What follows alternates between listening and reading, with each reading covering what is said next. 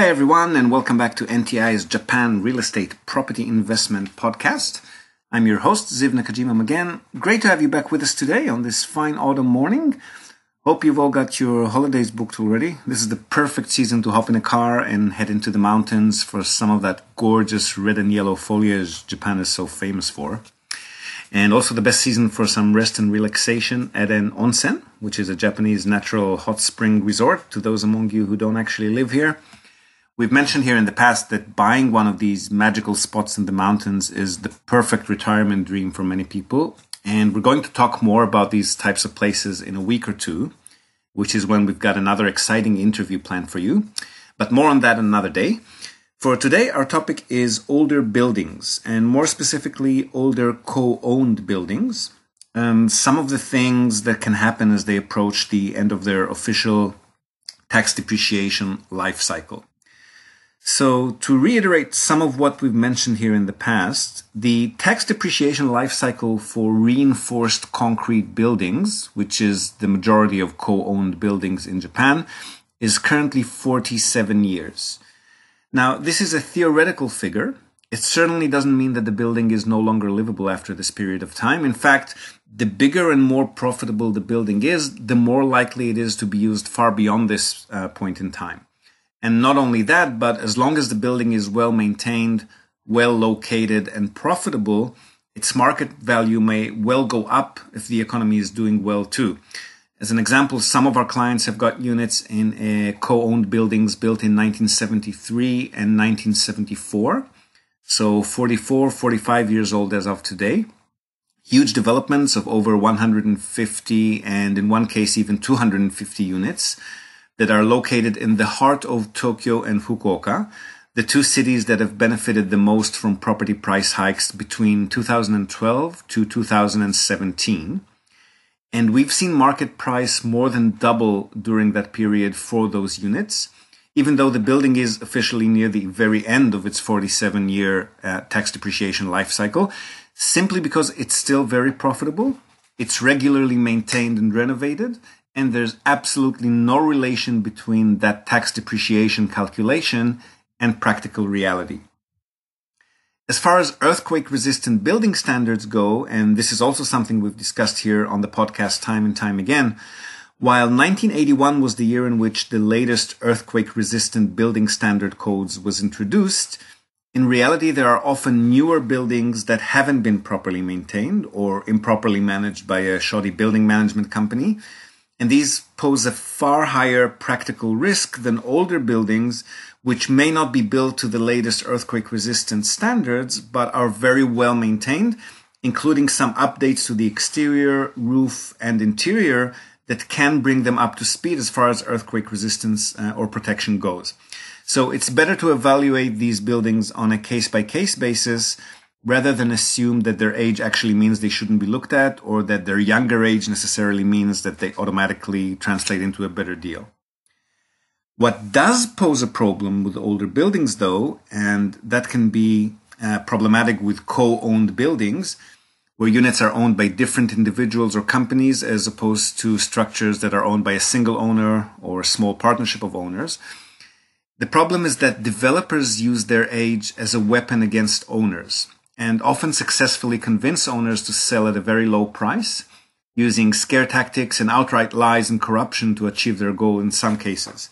It's unfortunate, but it's also um, common practice, so it's something worth knowing in advance.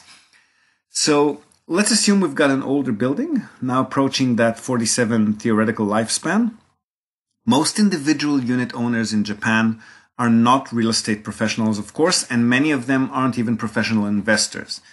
In fact, the vast majority of investment units in the country are owned by older folk who have purchased their properties decades ago when Japan still hasn't been burned by the big crash that happened here in the early 90s. They may own just one, a few, or more than a few of those condo units, but their knowledge of the market and how it works is basically limited to their own limited experience and to what they're told by real estate agents, developers, newspaper articles, accountants, and so forth, which is unfortunately not always grounded in practical reality. They've never owned an entire building because they prefer not to take on the risk and uncertainty that comes with that. They're more comfortable paying a set monthly fee and have a building management and owner co-op make all of those decisions on their behalf. So they have no real knowledge when it comes to structural maintenance, realistic lifespans, and so forth. So up comes a developer who wants to buy that particular land plot for as low a price as possible, of course. And they are armed with all of this knowledge and experience, which means that they've naturally got the upper hand on those owners. Now, if you'll recall from our interview with uh, Akira Katsuno from La Nation Building Management Company, which was an excellent episode, by the way, uh, jam packed full of useful information, which I highly recommend you go back and listen to when you have a moment. Akira told us that if 80% of owners agree to sell their units, the owners co op can then go ahead with the sale even if the remaining 20% of owners refuse. So the building's communal areas, which essentially means everything except the interior of the units themselves, can be sold at whichever total price was agreed upon. What will happen practically in those cases is that the new building owner can now decide to stop repairing, renovating, and even to stop providing electricity and water to all units, including those owned by the owners who refuse to sell which they'll definitely do because what they want to do is demolish the building and build something new there. So in practice, those units which haven't been sold will be rendered unlivable. And then at that point, they will no longer be resellable at all. So really all the developer needs to do in this case is to get approval to sell from 80% of unit owners.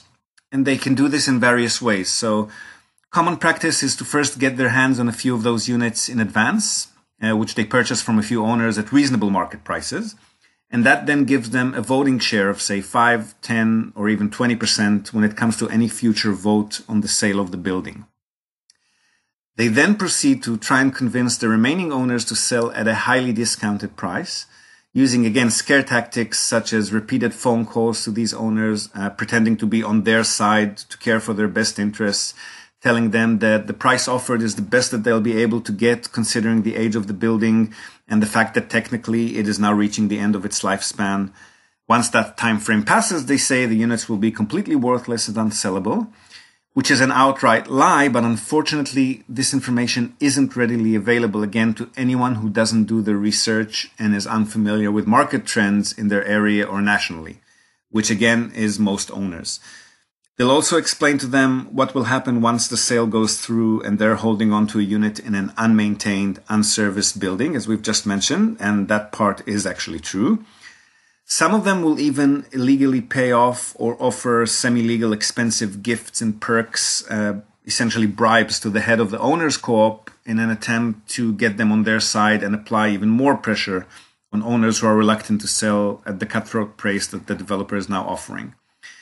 And so even buildings that have been very well maintained are still very profitable and have ample reserve funds pool that can keep them profitable for many years to come or even decades end up being sold at ridiculous prices because of these strategies that these um, shoddy developers employ. Now, if you've purchased your unit a good few years back and you've had a good few years of reasonable rental returns, you've managed to recoup all or most of your investment capital by the time this all happens, you're probably still going to be well in the green. So you can shrug it off as a less than ideal investment, take whatever's being offered, and reinvest in something that'll hopefully generate a better overall return. But the point is, even if you haven't yet recouped your capital and you're actually in negative returns territory overall, there is simply nothing that you will be able to do about it. Since if you don't agree to sell, the developer again will almost always achieve their 80% uh, agreement goal and you'll be left with a unit that will become virtually worthless over a very short period of time.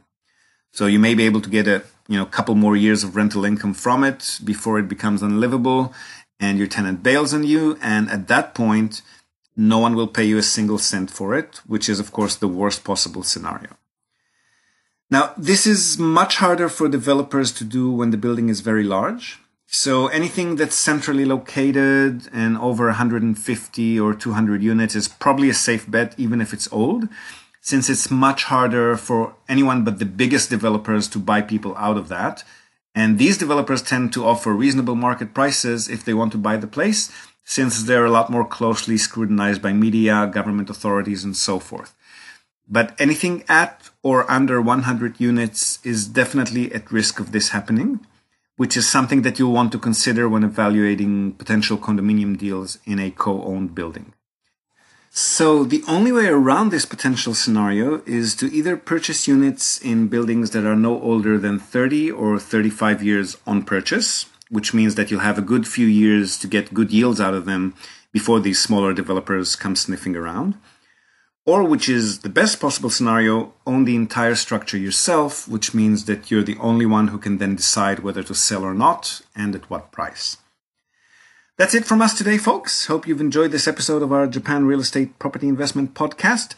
Please do share it with anyone in your networks or directly with anyone who may find the information here useful. As always, we welcome your comments and questions on whatever platform you found us on. If you like this podcast, please feel free to subscribe to it. And lastly, we would hugely, hugely appreciate if you could take a minute of your time and rate us on the iTunes Store. Leave us a rating on the Google Play Store, YouTube, or wherever you may have found us. Hope to have you with us next time. And until then, from all of us here at NTI, we wish you a great week. And as always, happy investing.